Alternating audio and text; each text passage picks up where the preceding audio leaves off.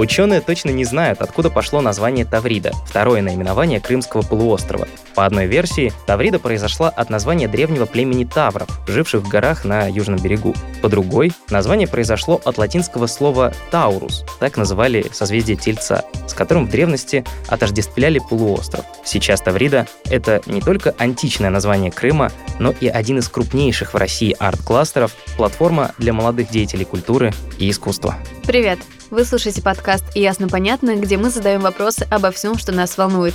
Этот сезон мы решили посвятить современной городской культуре, кино, музыке, театру, современному книжному и арт-рынкам. Меня зовут Ира Любина. А меня Руслан Жигалов. И сегодня мы поговорим про арт-кластер Таврида с руководителем проекта Сергеем Першиным.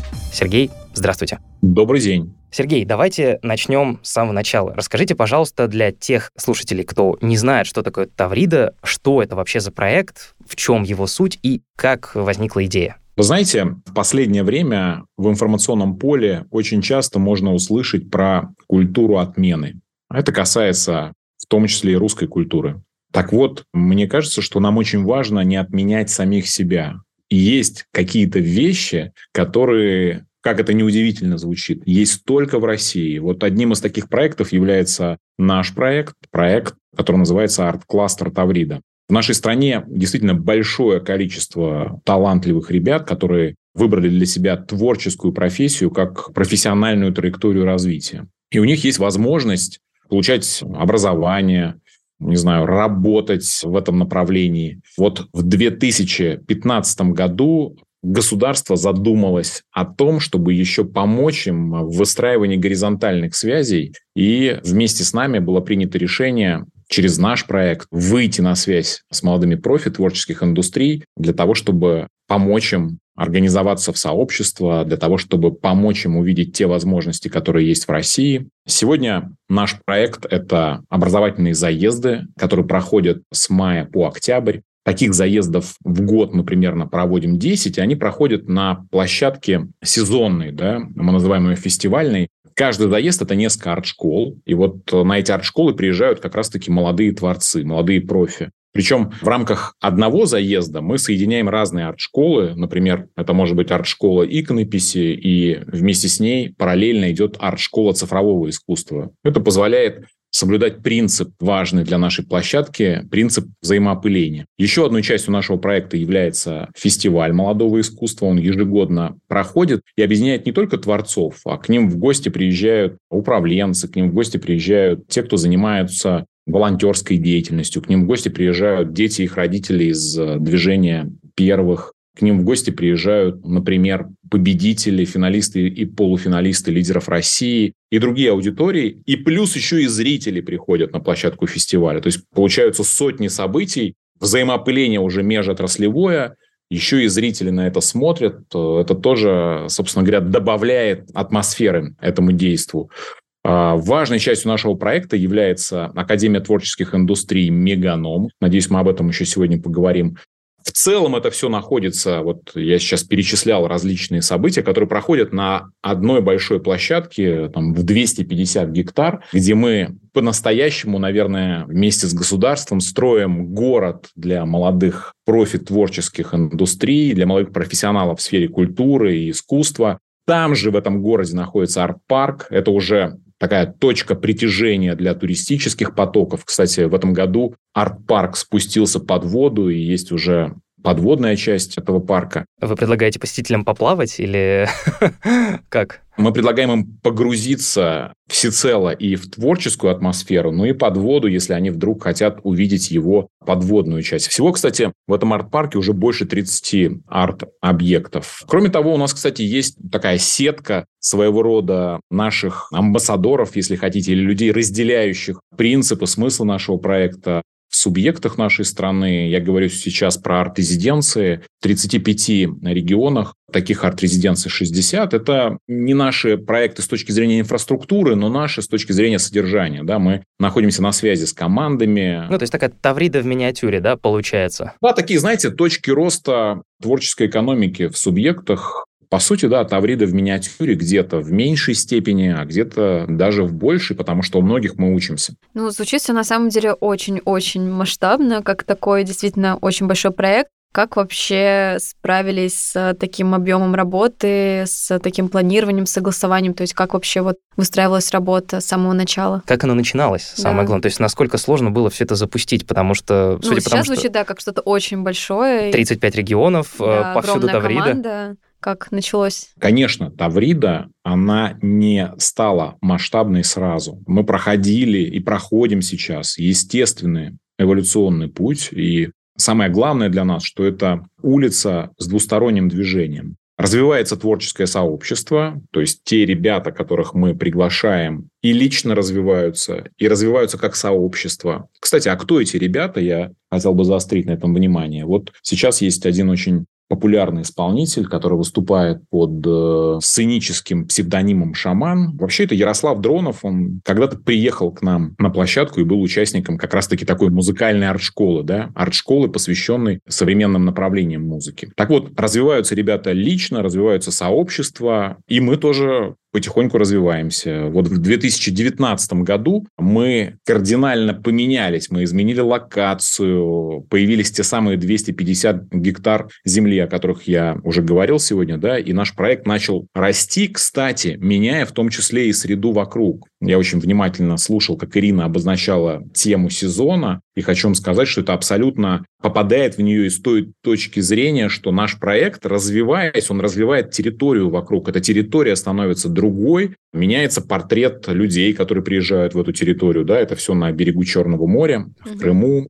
Судаком меняется там качество этих людей, да, меняется качество сервисов, если хотите, вокруг, что тоже влияет на многие вещи и запускает определенные процессы такие системные, да, связанные, например, может быть, и с развитием бизнесов каких-то и, и так далее. Так вот, в 2019 году мы попали на новое пространство и начали его мотыжить потихонечку, работаем с ним до сих пор. Соответственно, выросла продолжительность сезона. Если сравнивать это с 2015 годом, когда группа таких единомышленников, романтиков, подогретых идеей создания сообщества молодых профессионалов творческих индустрий на какой-то арендованной площадке где-то на северо-западе полуострова, отпросившись с работ основных или там написав заявление на отпуск, собралась на пару-тройку недель и поработала, то в 2019 году это уже команда, которая начала формироваться на постоянной основе. Это вот те самые гектары земли, это те перспективы, о которых мы уже с вами говорили. Продолжительность, которая сначала увеличилась до полугода, а сейчас вот в конце мая, когда мы откроем Академию творческих индустрий Меганом, это Академия тоже часть арт-кластера.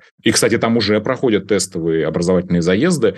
Но вот она откроется, и наш проект вообще станет круглогодичным, да, он заработает в полную силу. А Меганом, я так понимаю, он и зимой будет открыт, судя по всему, раз вы говорите про круглогодичный цикл работы Таврида? Да, да, конечно. Он будет открыт и зимой, и весной, и летом, и осенью. Ну, судя по вашим словам, Таврида превращается, ну, почти в целую, я бы сказал, экосистему, и мне кажется, мы встречали это слово, когда искали материалы про Тавриду, смотрели сайт, данные, видео, да, и так далее. Вот есть ощущение, что Таврида, как целая экосистема, она влияет уже не только на регион вокруг себя, то есть вот Крым, да, рядом с Судаком, вот эти 250 гектаров земли, которые теперь составляют Тавриду, но, видимо, еще в масштабах целой страны оно начинает как-то влиять на культурный ландшафт. России. Можете рассказать немножко об этом? То есть как Таврида повлияла на культурную Россию в целом? Да, могу вам сказать, что это естественный абсолютно процесс, потому что за время работы нашего проекта, ну, даже если вот зайти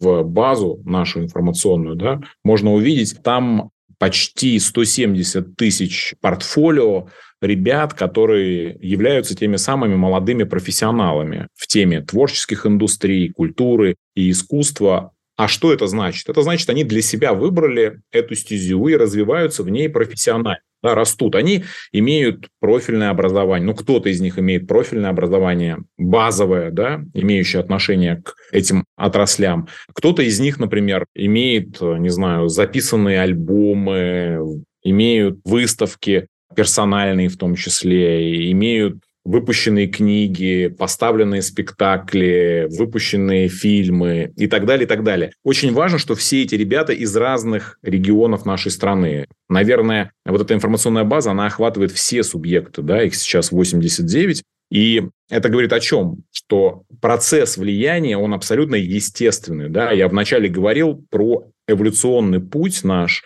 и этот эволюционный путь можно рассматривать, кстати, в рамках страны с точки зрения исторической ретроспективы. Она ведь, наша страна, она богата историей, она богата наследием. Говорил о том, что она и талантами богата. И вот мы видим свою миссию как сохранение этого богатства, ну и создание нового. Да? Стараемся формировать, вы знаете, не конкурентную, а синергичную среду. Это вот еще один принцип, да, я сегодня уже вспоминал, принцип взаимоопыления. Вот еще одним принципом нашей площадки является такая синергия партнерстве. Субъекты переходят э, на новый уровень, надеемся при помощи наших арт-резиденций появляется новое качество и у нас, и наши ребята, сегодня я вспоминал уже Ярослава Дронова, а таких примеров десятки, сотни, тысячи. Действительно, примеров таких много. У меня, знаете, иногда бывает такая ситуация, когда ты по приглашению продюсера, например, какого-нибудь, попадаешь на съемочную площадку, и вдруг, передвигаясь по ней, ты слышишь, как тебя кто-то окликает, или вдруг с тобой здороваются, на первый взгляд, неизвестные люди. Оказывается, это наши участники, это те ребята, кто к нам когда-то приезжал.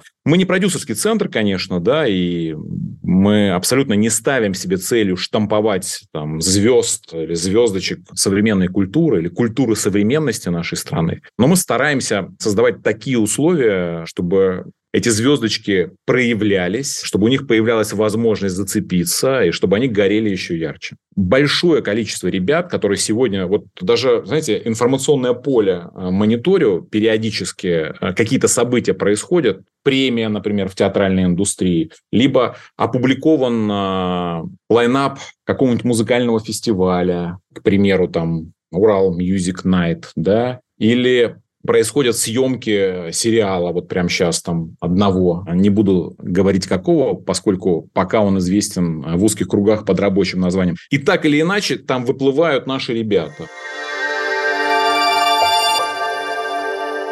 Тогда, Сергей, давайте перейдем к составной части проекта Таврида, который вы уже не раз упоминали за наш сегодняшний разговор. Это Академия Меганом. То есть вообще что это за академия. То есть почему-то в моем понимании всегда академия — это вот высшее учебное заведение. Там, знаете, да, академия дипломатической работы МИД и так далее.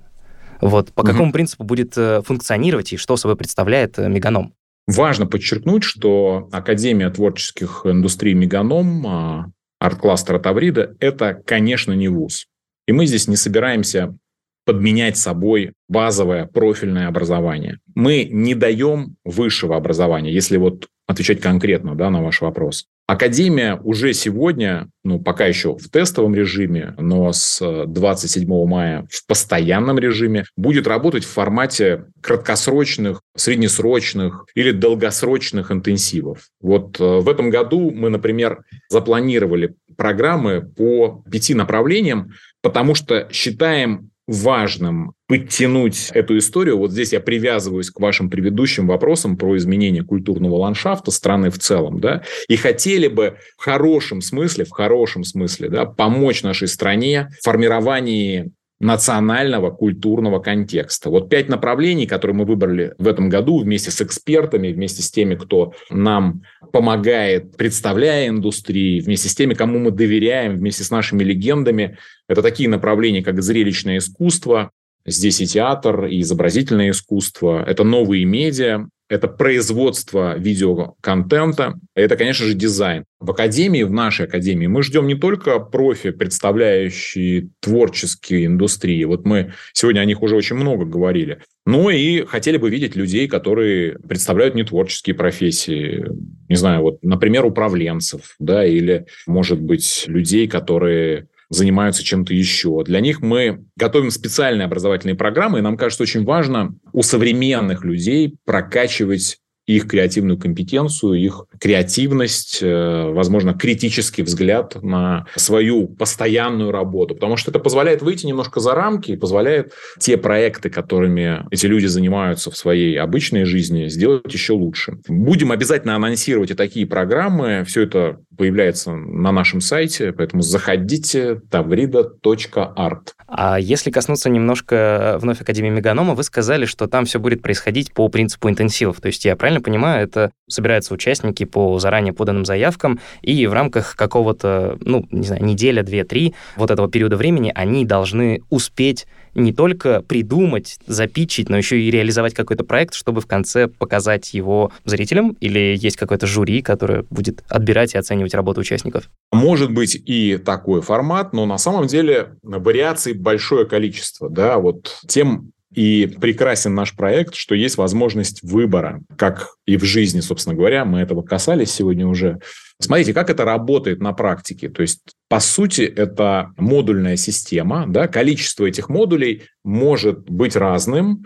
И это связано с э, протяженностью программы. Когда мы говорим про совсем короткие, это может быть и один модуль, там 3-5 дней, а может быть модуль неделя. Когда мы говорим про среднесрочные, например, программы, это может быть несколько модулей в, таком временном промежутке 3-6 месяцев. Да? Когда мы говорим про долгосрочные программы, ну, наверное, здесь речь уже идет про программы от 9 месяцев. Ну, я скорее имел в виду, чем конкретно будут заниматься участники. То есть просто... Участников отбираем туда, конечно же, не мы конкретно, вот мы как команда, да, их отбирают наши партнеры. Партнеры, с которыми мы делаем образовательные программы. Ну, к примеру, Кирилл Игоревич Крок, достаточно известный человек в театральной индустрии, очень успешный директор театра имени Вахтангова. Вот он вместе с нами делает программу для директоров региональных театров. Соответственно, он вместе с нами отбирает туда слушателей да, по заявкам предварительно представленным, исходя из того алгоритма, который ему представляется максимально объективным для отбора таких людей, потому что участниками этой программы станут единицы, и это абсолютно правильно, потому что хороший директор театра – это штучная такая история, да. Он же вместе с нами готовит программу, сколько в этой программе будет модулей, какое количество практических часов, да, какое количество часов э, будут иметь отношение к ядру, что будет факультативно. Мы э, определяем вместе с ним и запускаем вместе с ним такую программу. Соответственно, те, кто прошли отбор, становятся ее слушателями. Причем, кстати, эти модули, они могут быть и онлайн формата. Эти модули могут быть не только на площадке, а может быть это конкретная стажировка, например, в том или ином театре. То есть здесь вариация очень широкая и возможностей очень много. Угу. А не планируете ли вы случайно вот э, подобные мастер-классы, ну, например, лекции глав вот этих вот отдельных программ, да, или, например, какие-то встречи с участниками выкладывать в общий доступ, чтобы, например, эти знания, которыми они могли бы поделиться с участником, были доступны максимальному числу слушателей и зрителей? Не все, конечно, да, но планируем. Безусловно, вы знаете, мне кажется, что каждый должен заниматься своим делом. И мы, конечно, заинтересованы в том, чтобы расширять каналы, через которые мы взаимодействуем с профильной, целевой для нас аудиторией. Но вот есть Российское общество знаний, которое отлично делает просветительские марафоны, и там как раз-таки формат таких лекториумов, которые происходят вживую, но в то же время они и в трансляции, а еще и в записи. Поэтому мы конечно же, тоже люди современные и все понимаем, будем стараться, и уже это делаем давным-давно, лучший контент выкладывать, делиться им. Но, кстати, вы знаете, не так давно разговаривал с одним социологом, который говорил о тенденции абсолютно четкой, абсолютно измеримой, которая наметилась. Эта тенденция связана с тем, что люди, в том числе, кстати, и новые поколения, как это ни странно, все больше и больше обращают внимание на проекты офлайн режима. Им хочется немножко подразгрузить свою жизнь от вечного онлайн-интерактива. Им хочется живого общения. И эта тенденция, она наметилась, конечно, в годы пандемии. И сейчас она продолжает набирать обороты. То есть за то время, пока мы все сидели на карантине, люди устали бесконечно смотреть э, в экраны ноутбуков и Ну да, я вот книжный захотели... клуб организовала, туда очень активно все ходят, с огромным удовольствием постоянно. Хотя, по сути, мы могли бы, да, созваниваться, обсуждать книжки онлайн, но нет, все там в воскресенье днем раз в две недели стабильно выезжают в центр Москвы, чтобы книжки обсуждать. Мне кажется, людям, правда, не хватает какого-то офлайн не знаю, ну даже не общение, а вот именно взаимодействие общности какое-то. Даже больше, мне кажется, в таком общении, конечно же, присутствует определенная энергия. И вот мы очень часто внутри своей команды знаете, даже с нас иногда коллеги смеются. Мы им там материалы какие-то готовим про наше очередное мероприятие и пишем. В общем, знакомство в стиле Таврида Арт.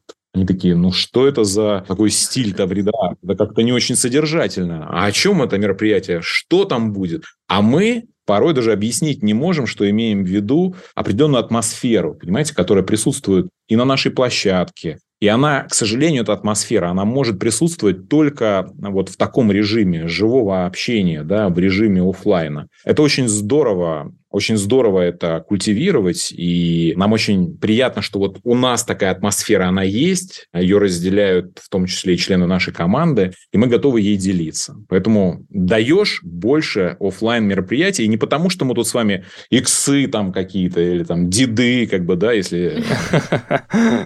Это думеры, да. Поколенческой теории, или там бэби-бумеры, там. Нет, просто потому что хочется всецело жить, полноценно, полногрудно, если хотите.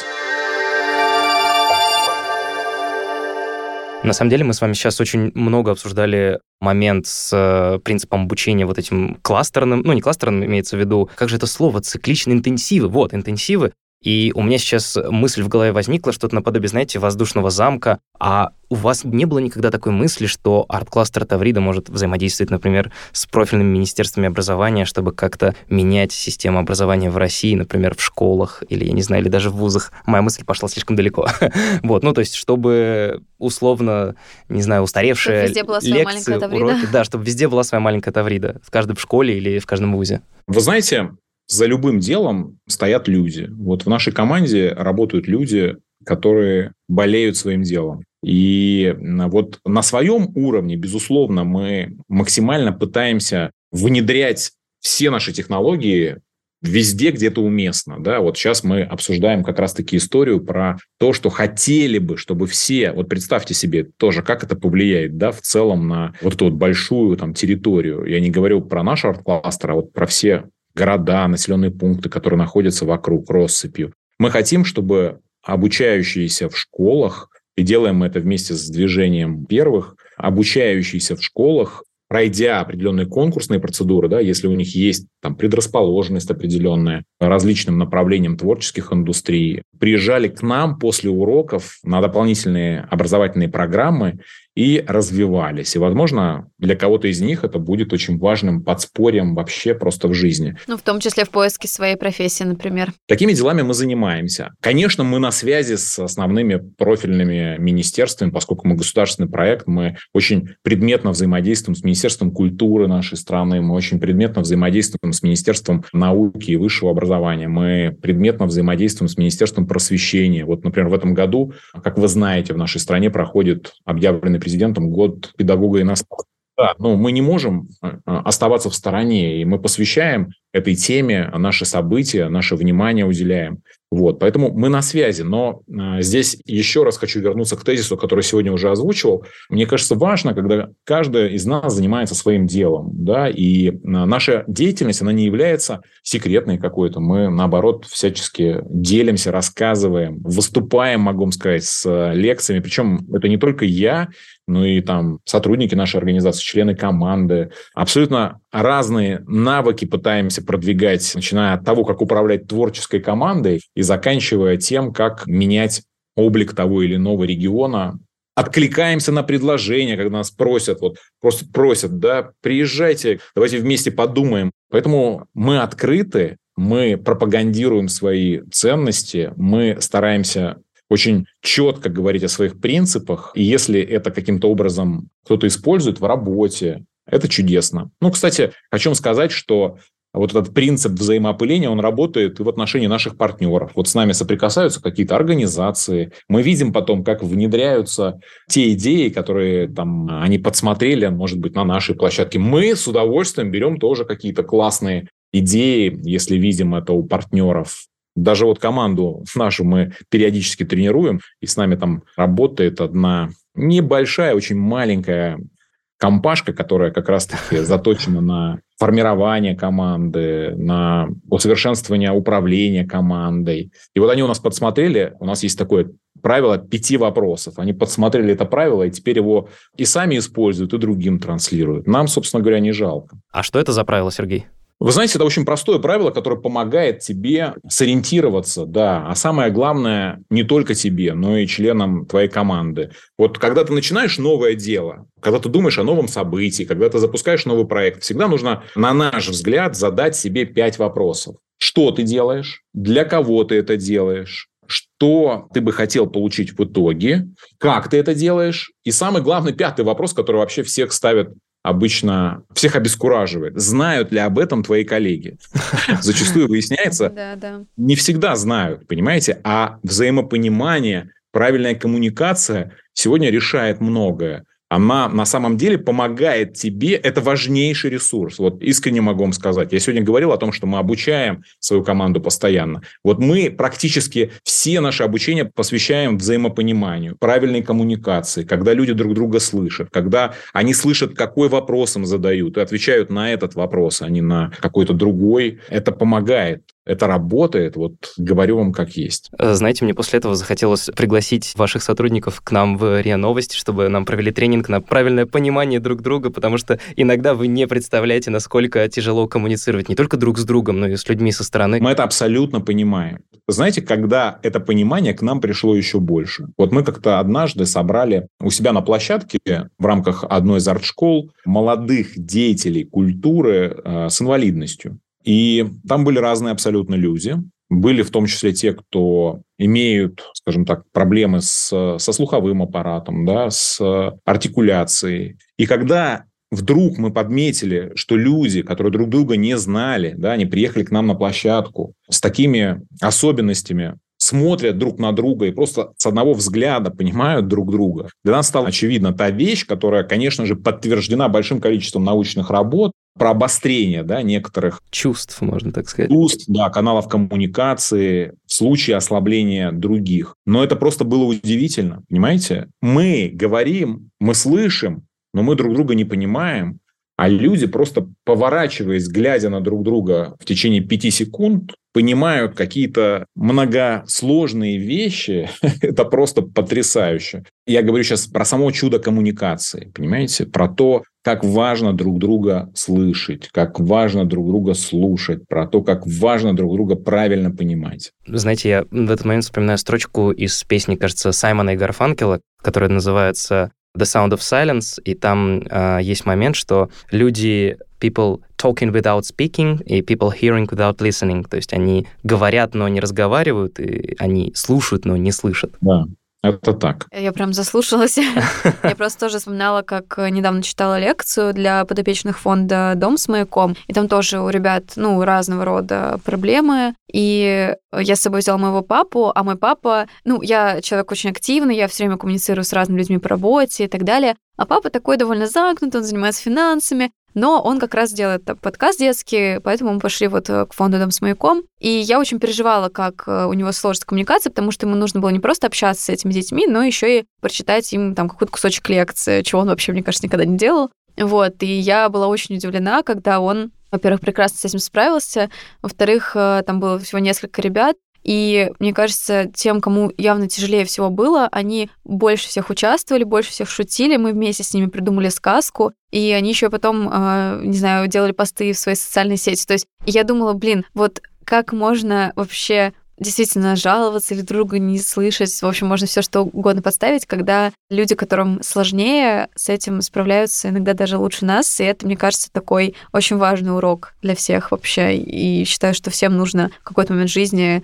оказаться в каком-нибудь фонде или работать с абсолютно разными людьми, с разными трудностями, чтобы больше ценить не знаю, все, что есть в жизни, и не сдаваться, скажем так, когда создаешь какие-то проекты. Я с вами полностью согласен, Ирина. Это так. Поэтому, возвращаясь э, с ответом на вопрос Руслана. Руслан, мы скромные люди, а вот э, могу вам порекомендовать действительно те, кто работает как раз-таки с такими людьми. У нас был такой опыт, мы приглашали такого специалиста, и когда этот специалист выступает, его все слушают, поверьте мне, у людей меняется потом просто кардинально представление о том, как мы друг друга понимаем. Сергей, давайте тогда перейдем к относительно заключительной части нашей с вами сегодняшней беседы. Мы бы хотели с Ирой узнать вообще, а что грядет на Тавриде в будущем. То есть если у вас, например, направление, какой будет Таврида, там, не знаю, лет через пять? Да, но начну я издалека. Ну, во-первых, э, несмотря на то, что Академия, о которой мы сегодня говорили много, открывается, и она абсолютно меняет наш проект, э, делает его круглогодичным, все остальные проекты продолжаются.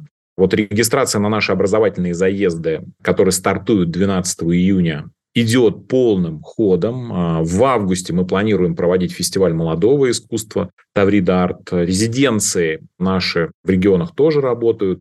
Мы точно, кстати, видим, что команды в этих резиденциях становятся сильнее, обрастают своими проектами. Арт-парк, я вам уже сегодня об этом говорил, стал в том числе подводным. Да, территория увеличилась за счет пространства под Черным морем.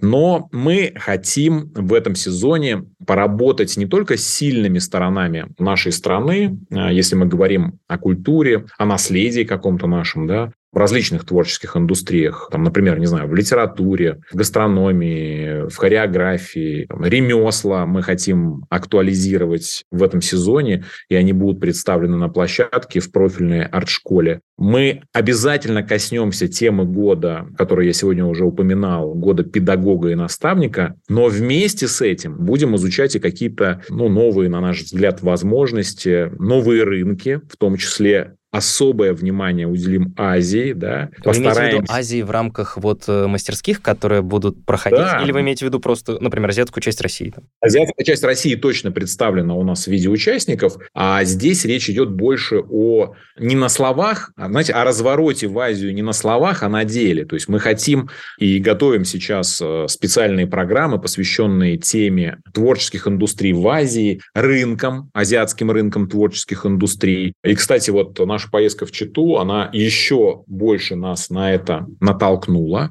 Вот. Мы поработаем в том числе, кстати, и с предметным дизайном, попробуем спроектировать вместе с нашими участниками свои собственные кроссовки.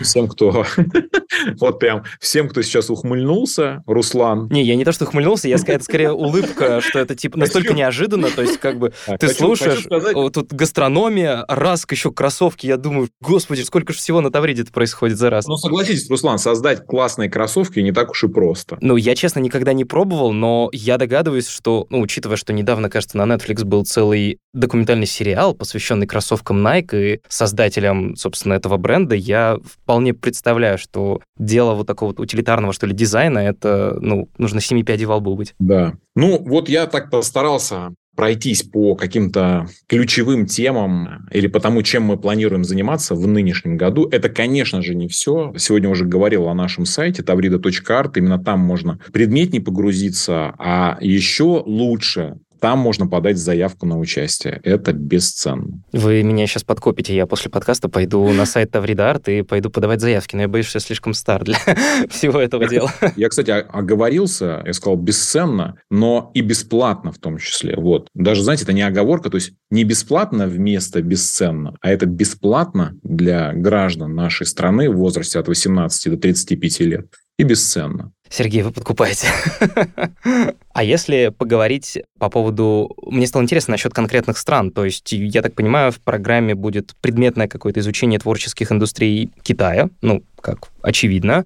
Есть еще какие-то другие страны в фокусе? Вы знаете, есть э, страны, опыт которых точно нужно изучать.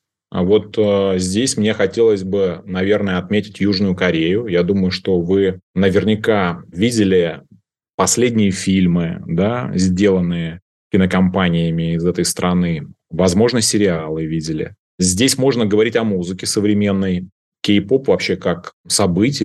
Новая, новая икона, да, и так далее, и так далее. Она уже не такая и новая, но Удивительно, как это случилось, как это произошло. Вот смотрите, в чем феномен, на мой взгляд, э, вообще в целом да, Южной Кореи. Они просто взяли те технологии, которые являются рабочими вполне себе, да, и к этим технологиям прикрутили свои собственные смыслы. Конечно, я примитивизирую, говоря так, по сути, это все немножко сложнее, но это интересно. Это интересный опыт. Да, я примерно понимаю, о чем модная вы говорите. Индустрия, то есть... И модная индустрия, кстати, если говорить про Китай, том числе. Конечно, это все очень интересно. Я понимаю, я думаю, вы имеете в виду, что, например, по образцу какому-то западные технологические производственные процессы с таликой местного колорита и какой-то собственной уникальной идентичности и на работающих схемах создать все свое, так сказать, неповторимое и аутентичное. Даже не аутентичное, а просто формировать свой национальный контекст, продвигать его. Он интересен, безусловно. А для этого, конечно, нужны современные технологичные формы упаковки, вот если хотите. Над этим надо работать. Нам интересен этот опыт, но в то же время Азия интересна и как рынок, рынок сбыта. И мы знаем примеры, связанные, например, с успехами различных анимационных проектов, наших российских, доморощенных, которые били и бьют до сих пор а, все рекорды по смотрибельности, покупаются с удовольствием как контент. Ну, я из ближайших примеров слышал, наверное, только про Чебурашку в Японии и вроде как про смешариков в Китае, если мне память не изменяет. Знаете, смешарики не только в Китае, а вот, например, ну, достаточно известный пример э, сериала анимационного «Маша и медведь», который не просто побил рекорды в разных странах мира, в том числе и в Азии, но еще и а, стал прототипом а, для производства собственного национального контента в разных странах по драматургии, да, которая заложена вот во взаимоотношении этой маленькой девочки, этого огромного, неповоротливого порой, нелепого Мишки. Я сразу вспомнила Мишка, Мишка, елка, елка. Ты смотрела Машу Медведь? Конечно. Жуть. Почему жуть? У меня просто сестра время от времени маленькая смотрит Машу и Медведя, и я такой, ну что ж такое-то? Ну мы же, мы же росли на «Ну, погоди». Ну, умею я. Ну, ну, погоди тоже. Ну, хотя, ну да. Но я тоже росла на советских мультиках. Я почему-то больше всего помню про козленка, который считал до 10. Говоря «ну, погоди», мне близка там эта эстетика, и совсем недавно у меня есть небольшой авторский канал, а, совсем маленький в Телеграме, «Культурный першин». Да, Я мы, там... кстати, посмотрели. Да, мы, кстати, посмотрели, да-да-да. Давал там видео, это видеозапись, как а, Папанов вместе со своей коллегой Кларой Румяновой озвучивают э, одну из серий «Ну, погоди». И выглядит это, хочу вам сказать, просто бомбически. В принципе, это тоже абсолютно тянет на сериал, на отдельный. Я думаю, что если бы они несколько эпизодов выложили, ну, точно бы люди это смотрели. Интересный контент. Если вернуться к Тавриде, мы немножко отвлеклись с вами на «Ну, погоди» и мультфильмы, наши любимые. Если поговорить про Тавриду все-таки в чуть-чуть перспективе на несколько лет вперед, какой она будет? Точнее, какой вы ее видите? Наша команда представляет ее первым в мире молодежно-просветительским курортом. Вот мы так себе это видим. Вы знаете, время, в котором мы живем, оно непростое, оно стирает грани и границы между различными индустриями, и нам сложно это не замечать, и, и правильно это, вернее, замечать, видеть это. Новые поколения, они хотят сегодня делать несколько дел одновременно. Например, общаться со своими приятелями, товарищами, единомышленниками или, например, такими же, как они, людьми, представляющими ту же самую индустрию получать просветительские знания, образовываться, одновременно с этим работать над проектом, а еще и находиться в прекрасном, вдохновляющем, воодушевляющем месте, которое способствует развитию и идей, и проектов, и общение укрепляет. Так вот, мы думаем всерьез и обсуждаем сегодня это на государственном уровне о создании первого в России и, возможно, в мире молодежно-просветительского курорта. Такого места, где можно было бы делать все это одновременно. Эту идею я обсуждал вместе с коллегами из Федерального агентства по делам молодежи. Мы обсуждали с президентом нашей страны. Владимиром Путиным, и ему эта идея показалась интересной. Нет, ну это даже звучит на самом деле очень красиво. Молодежно-просветительский курорт. Как очень крутой лагерь, вот советский, не знаю, прям только лучше. Ну, блин, звучит очень здорово. Я надеюсь, что раз вы уже предварительно получили положительную оценку, все сложится и... И, возможно, через год мы к вам с Ириной заглянем на огонек. Вы можете не тянуть с этим, приезжать в этом ну, году. Если нас в отпуск отпустят, то мы с удовольствием съездим. Мы вас отпросим. Спасибо большое. Ловлю вас на слове. Итак, сегодня у нас в гостях был руководитель арт-кластера Таврида Сергей Першин, человек, который уже на протяжении почти 8 лет занимается тем, что делает главную арт-площадку страны. Сергей, спасибо вам большое за то, что вы согласились с нами поговорить и так подробно и интересно обо всем этом рассказали. Спасибо вам большое. Была очень теплая дружеская беседа, я получил удовольствие. Спасибо вам большое. Это был подкаст «Ясно-понятно». Его ведущие Ира Любина и Руслан Жигалов. И слушайте нас везде, где хотите, на ria.ru, например, или в Яндекс подкастах, или в приложении CastBox, или в Apple подкастах, Google подкастах. И читайте больше о проекте в описании. Все ссылки будут там. Спасибо. Спасибо.